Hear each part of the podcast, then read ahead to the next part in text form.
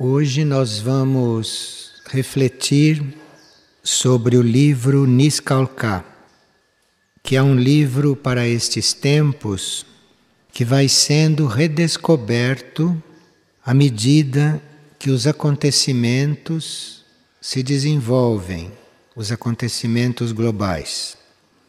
Nós sabemos que há sempre uma margem de reajustes nas previsões para esses acontecimentos, porque à medida que a atitude do homem da superfície vai mudando, a gravidade desses acontecimentos pode ser atenuada.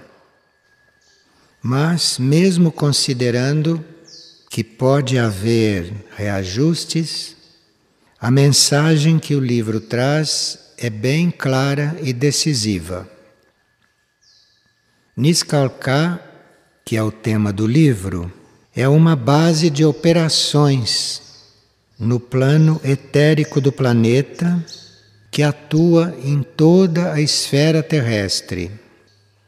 E esta base é muito atuante nestes tempos. E nós, se fizermos um alinhamento e um contato com os nossos níveis mais profundos, poderemos não só passar por curas ou por tratamentos, podemos ser ajudados por esta base, não só isto, mas podemos também colaborar com esta base e através dela estarmos mais atuantes nesses momentos graves da superfície. O nosso contato com esta base pode se dar através de seres mais evoluídos que agem nesta base. Mas isto sempre necessita de seres resgatáveis aqui da superfície para haver este contato. Então não é uma base que neste momento esteja lidando com a humanidade comum. Ela está lidando ou ela está trabalhando os seres resgatáveis, porque se trata de uma atividade neste momento e nesta época em colaboração com a Operação Resgate. O nosso contato com Niskalka em geral, se dá durante o sono. E durante o sono, nós podemos ser preparados para a nossa participação nessa operação resgate ou para o nosso próprio resgate. Vamos ver então rapidamente o que é uma base, porque se estamos dizendo que Niskalkai é uma base, vejamos o que é isto. Os centros planetários, que nós conhecemos sete, são os condutores das energias cósmicas intergalácticas aqui para a Terra, os centros planetários. E as bases são aquelas que intermediam estas energias para o mundo externo, porque certas energias que os centros planetários colhem do universo não podem ser transmitidas diretamente à Terra, porque a Terra é muito densa e não as suportaria. Então, Niskalka serve como base para isto, isto é, recebe estas energias e as retransmite à Terra e as faz ativas aqui na Terra. Niskalka é uma base móvel. Então ela pode estar, como hoje, lá no plano etérico da Sibéria, China, Mongólia, cobrindo aquela zona, como pode transladar-se para outras áreas etéricas do planeta. Uma base pode estar trabalhando no etérico do planeta, do ponto de vista externo, trabalhando para a superfície, como uma base, pode estar trabalhando nas dimensões intraterrenas ou nas dimensões intraoceânicas. E ela pode colaborar com os níveis mais elevados da consciência universal e assim transmitir estes impulsos aqui para o planeta. Uma base pode também estar polarizada no nível espiritual. Então, estas bases polarizadas no nível espiritual são aquelas que, eventualmente, podem transmitir para os níveis espirituais da Terra estímulos muito especiais. Em Niskalka, esta base que é uma grande plataforma suprafísica, não é não física, de trabalho das hierarquias e de serviço para a operação resgate, esta base pode servir à Terra como tem servido nos momentos de grandes transformações ou de grandes desastres, tais como terremotos, guerras, grandes desastres, enfim. Como, por exemplo, nestes momentos, todo este processo sísmico que está se desenvolvendo no Japão, esta base está muito ativa ali. E ativa em um momento como este, ou em momentos semelhantes, pode produzir curas, pode produzir purificações e treinamento tanto bem próximo do plano físico, isto é, no primeiro subnível etérico do plano físico, como pode estar produzindo estas curas, estas purificações e esses treinamentos no nível astral ou no nível mental. Se nós considerarmos o trabalho de Niskalka no plano mais concreto, no plano mais físico do planeta, então nós podemos dizer que ela atua no primeiro nível etérico, nunca no plano físico denso. Atua no primeiro nível etérico, no astral e no mental. E ela, trabalhando nesses níveis, ela está produzindo uma fusão destes níveis de consciência. Então, Niskalka está colaborando para que aqui no planeta Terra, o plano mental, o plano astral e o plano etérico se tornem mais unidos, se tornem mais intercomunicantes. Então, há um trabalho desta base neste sentido.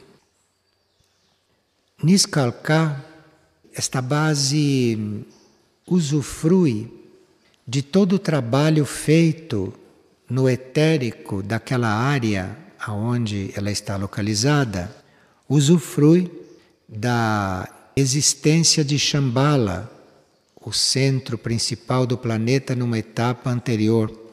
Então, em Shambhala, no etérico do deserto de Gobi, ali se desenvolveu o centro planetário principal antes que Mistlitlan se pusesse ativo.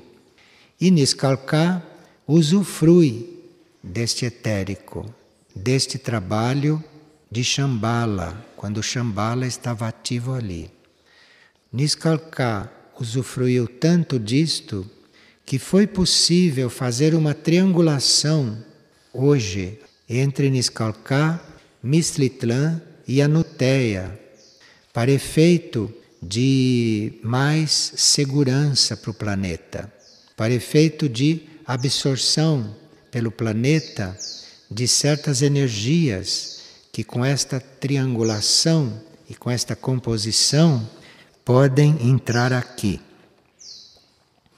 Bem, isto é uma tarefa muito ampla de Niskalka e que diz respeito a toda a área planetária e arredores da Terra. Mas, para a humanidade, ela é muito especial como base, porque ela recolhe os seres resgatáveis nos momentos de catástrofe. Então, num grande desastre natural ou em qualquer outro tipo de desastre, em momentos especiais, em segundos dos nossos, os corpos sutis destas criaturas ou destes indivíduos são transferidos para Niscalcá, nas áreas sutis, nos níveis sutis. Então, isto possibilita que em certos acidentes ou que em certos desastres coletivos, quando as coisas se consumam, que ali estejam só corpos físicos, até desabitados, e podem ter sido desabitados um pouco antes das coisas mais graves acontecerem. Então, isto é um trabalho de Niscalcá específico nesta época. E de lá, esses corpos sutis, desses seres resgatados, esses corpos, quando não devem aguardar uma reencarnação na superfície da Terra, esses corpos sutis ou estes seres podem ser encaminhados, levados para cidades intraterrenas ou para civilizações suprafísicas ou para qualquer mundo para onde tenham que ser transladados. E essa base então se coliga com os centros planetários, com essas civilizações intraterrenas, como vimos, para este trabalhos e para outros. E esta base regula também a entrada e muitas vezes a saída das naves dos centros intraterrenos e destas civilizações. Então existe um trabalho específico de Niscalcá a cada entrada de uma nave numa área intraterrena.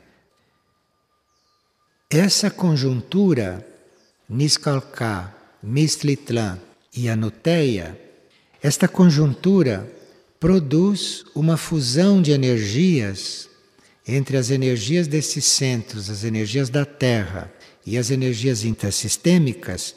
Esta base permite que esta conjuntura energética, esta composição, seja absorvida pelo planeta Terra numa proporção que seria impossível ser absorvida sem o trabalho de laboratório que esta base faz. Então, nós poderíamos chamar Niscalcá de uma base laboratório também porque ali há um remanejamento de energias terrestres e extraterrestres perfeito, adequado para as necessidades do planeta. Os seres humanos podem colaborar nestas operações, os seres humanos podem participar desses trabalhos, se fazem uma coligação adequada se eles conseguem fazer uma união com esta vibração, eles conseguem se unir com esta vibração que é muito menos densa do que a vibração terrestre de superfície e muito menos densa que a vibração dos nossos corpos.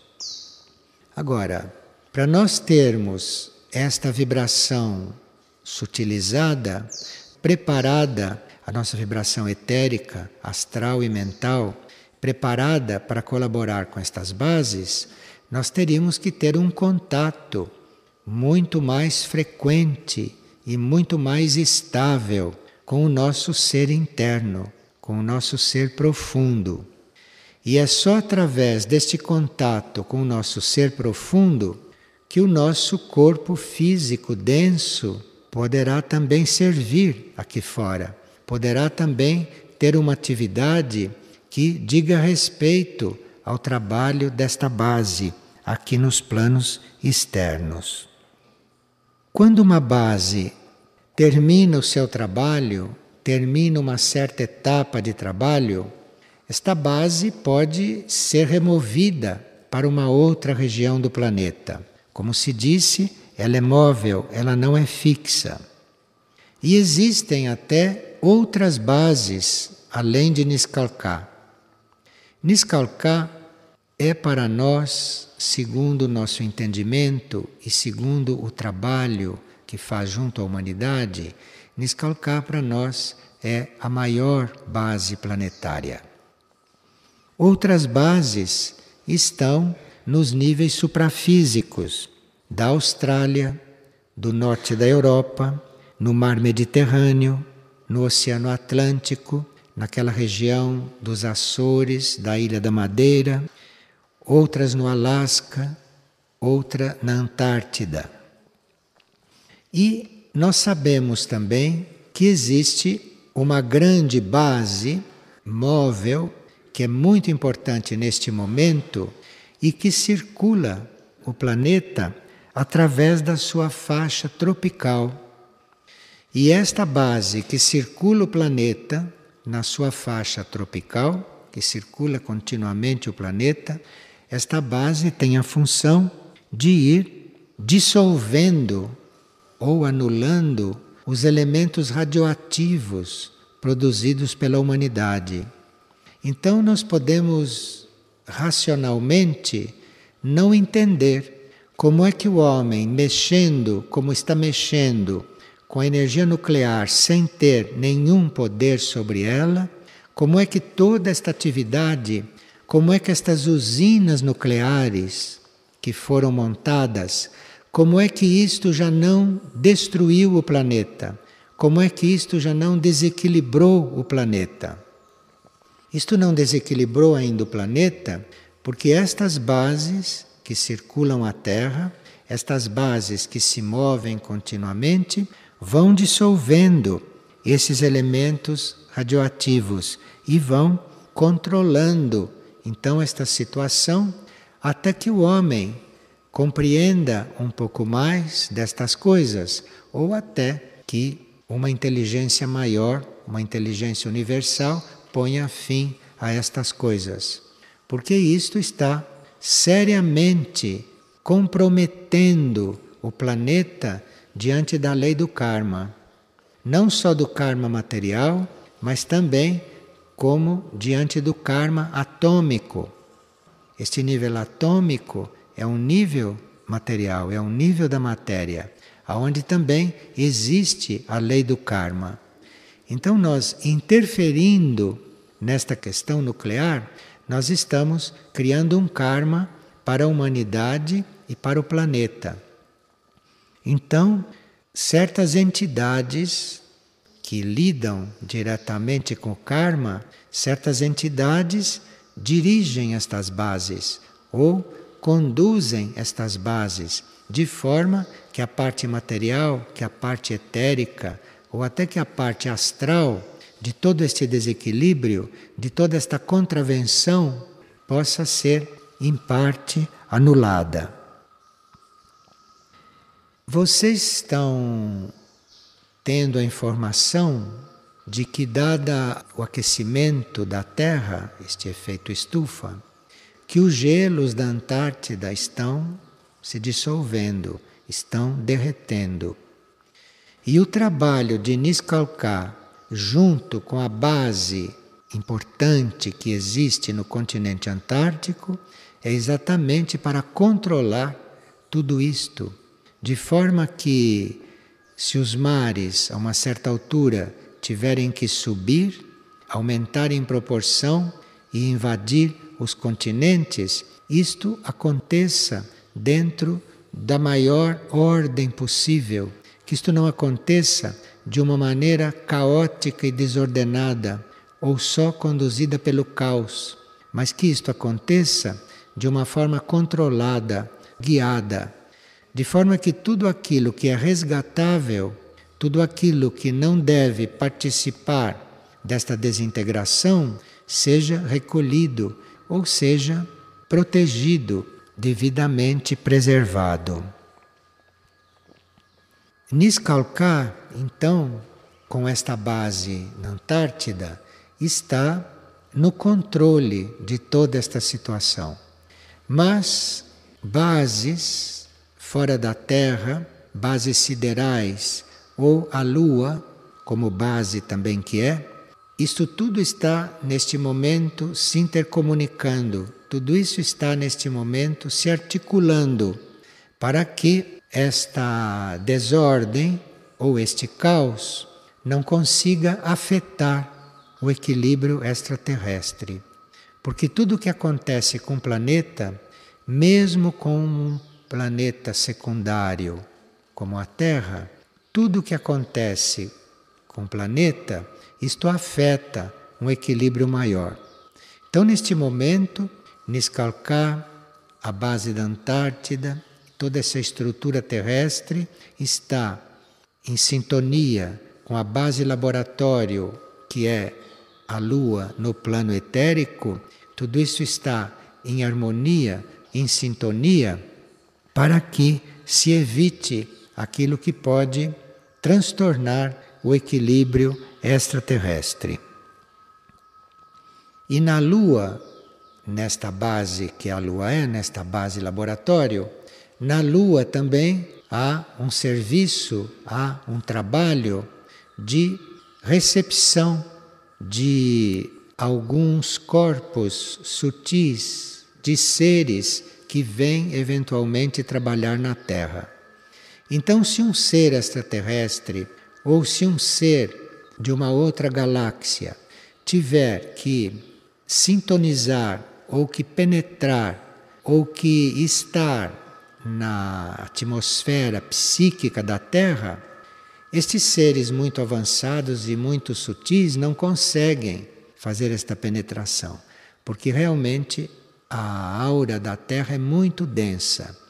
Então, nesta base laboratório, que é a Lua, estes seres deixam lá toda aquela parte deles que não pode suportar a vibração da Terra e entram aqui na Terra só com aquela parte mais viável aqui.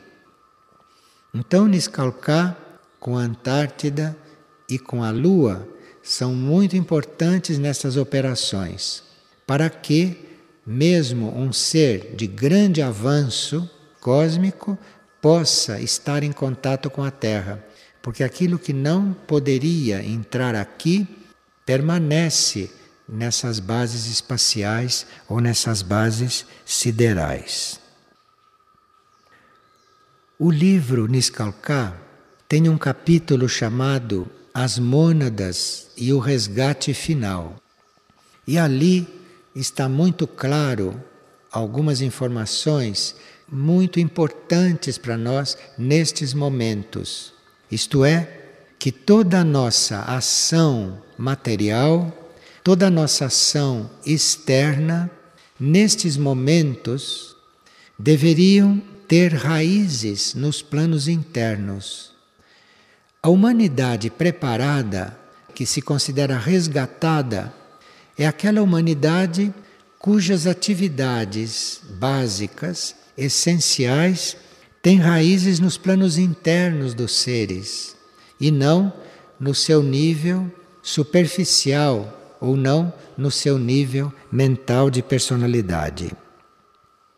E é nesses níveis internos, segundo este capítulo, é nesses níveis internos nos quais nós teríamos que entrar, nesses níveis com os quais teríamos que fazer contato, é nesses níveis que nós recebemos as instruções para podermos viver estas etapas que se anunciam, ou estas etapas que parcialmente já estão se mostrando.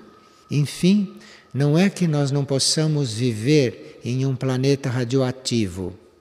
Nós poderemos viver num planeta radioativo enquanto tivermos que viver, sem entrarmos num processo de deterioração, se nós estivermos passando por esta assistência, por esta cura, por este treinamento, não? E se nós estivermos nesses planos internos, guiados por instrutores. É claro que nenhum instrutor vai aparecer aqui para nos ensinar como é que vamos fazer frente a esta situação se estivermos no plano físico. Mas essa instrução e estes instrutores nós encontraremos, nós teremos contato com isto nos planos internos. Então, é muito importante nestes momentos que a gente realmente tenha presente esses contatos. E quanto mais seres tiverem presente esses contatos, não, mais ordenada vai ser esta transição da Terra. Falamos dos seres que estiverem aqui encarnados, ou de seres que estiverem desencarnados, mas no plano astral terrestre ou no plano mental. Bem, é muito importante ou imprescindível para a maioria que esteja em contato com esta instrução, que tenha acesso a esta instrução. E isto se dá, ou isto se dará, é na medida que nós nos interiorizarmos. Então, nós precisamos, nesta época especialmente, ter muito cuidado com a nossa exteriorização e controlar essa exteriorização mental, emocional e até etérica, controlar esses movimentos ao máximo para que a nossa atenção, a nossa energia esteja totalmente voltada para os nossos núcleos internos, que são as únicas áreas de segurança nesses momentos e nestas etapas. Agora, uma pessoa está perguntando a respeito das raças humanas, porque na página 175 do livro Niskalka, ela encontrou coisas que não estão em sintonia com outras que ela leu num relato publicado no livro de Mistritlan. Nós podemos ver a história das raças de vários pontos de vista. Então, se nós vemos a história das raças apenas do ponto de vista da superfície da Terra, isto é uma história. Agora, se nós vamos ver a história das raças humanas, incluindo as raças intraterrenas, porque uma pode ser continuação da outra, então isto é outra história. Então nós vamos estudar as raças ou do ponto de vista externo, só do ponto de vista das raças de superfície, sobre o que aconteceu com elas na superfície, ou temos uma outra história das raças, que é a origem intraterrena de algumas destas raças. Então são dois pontos de vista. E ali, esses pontos de vista entre os dois livros não estão unidos. São dois pontos de vista que correm paralelos. Então, nós podemos nos informar em um livro, em um outro, e devemos fazer em nós esta síntese. Devemos nós procurarmos, dentro do nosso entendimento, esta síntese. E outra pergunta que esta pessoa faz é se, à medida que nós vamos encarnando nas diferentes raças, portanto, vamos evoluindo, e, portanto, vamos entrando em raças mais evoluídas, porque nós não poderíamos entrar numa raça mais evoluída sem fazermos o estágio e aprendizagem numa raça menos evoluída. Então, esta pessoa pergunta: se nós vamos fazendo a nossa evolução através das raças, se a uma certa altura nós podemos reencarnar numa raça menos evoluída pela qual nós já tínhamos passado. Sim, nós podemos fazer este retorno se nós estivermos a serviço daquela raça anterior. Por nós já termos dado certos passos em raças posteriores, nós podemos retornar a uma raça passada para servir aquela raça, para servir naquela raça de estímulo aos seres daquela raça. Da mesma forma, certos seres extraterrestres que teriam a sua evolução ordenada a partir do nível em que estão para níveis mais avançados, podem retornar ao planeta Terra ou podem retornar a um mundo menos evoluído, mas para servir aquele mundo ou para servir as energias ou para servir a humanidade ou aos seres daquele mundo. E como nós consideramos Niskalka uma nave laboratório, e como nós consideramos que qualquer mudança genética nos seres da Terra, nos seres da superfície da Terra, qualquer mudança genética está a cargo destas bases laboratório, está a cargo desses níveis de consciência que não são físicos, então nós estamos respondendo esta pergunta que se para nós são aberrações isto que estão fazendo com os embriões humanos. É claro que isto é uma aberração e quem participa deste processo está incluído no karma que isto trará para a humanidade e para o planeta. Todo o nosso progresso humano, todo o nosso progresso interno, enfim, do ponto de vista físico, toda a nossa genética, tudo aquilo que diz respeito às nossas células, tudo aquilo que diz respeito aos embriões, a este campo, isto, dentro da ordem do universo, é manejado por entidades ou é manejado por consciências que têm a visão total da evolução humana. Então, para você mexer com uma célula tronco, para você estar mexendo com a genética humana, seria preciso que a sua consciência soubesse de onde veio esse ser humano e para onde vai este ser humano. Se nós não podemos interferir aí, porque interferindo na genética, nós podemos romper com um processo que tem uma ordem, tem uma ordem que está em contato com a ordem universal. O ser humano não é isolado e uma encarnação na superfície da Terra não é um fato isolado. Cada encarnação nossa aqui está coligada com todas as encarnações passadas e com tudo que vai ser a nossa vida depois. Então, esses que estão mexendo com estas coisas realmente não sabem o que estão fazendo, porque estão interferindo no campo que eles não conhecem do ponto de vista evolutivo. Porque tudo isto que se passa com os embriões aqui, com estas células e com tudo, isto não está separado de uma trajetória evolutiva.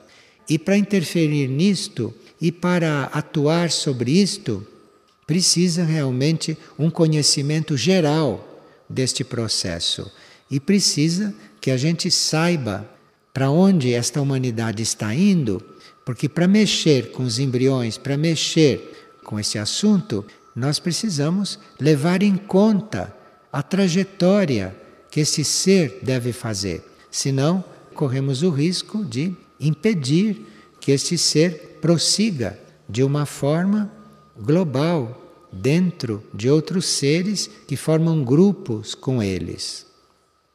Bem, o livro de Niskalka, quando fala das mônadas, quando fala dessas nossas essências, fala que essas essências vivem em grupo. Agora, se dentro de um grupo de mônadas acontece algo que alguma mônada tenha que retornar a processos anteriores, isto não impede que o grupo prossiga e continue. E esta mônada, que eventualmente se envolveu ou se incluiu num desses processos involutivos, esta mônada recomeçará a sua trajetória, a sua evolução a partir do nível aonde ela foi se encontrar com toda esta atividade. E aí é muito misterioso para nós o que toda esta atividade científica de hoje poderá acarretar dentro deste equilíbrio da vida das mônadas. Mas nós teríamos que ter presente, principalmente nesses momentos, a fé. Não? Porque com a fé nós podemos nos coligar com os planos mais altos, com os níveis mais altos ou com as áreas da consciência que estão preservadas e que estão fora deste perigo.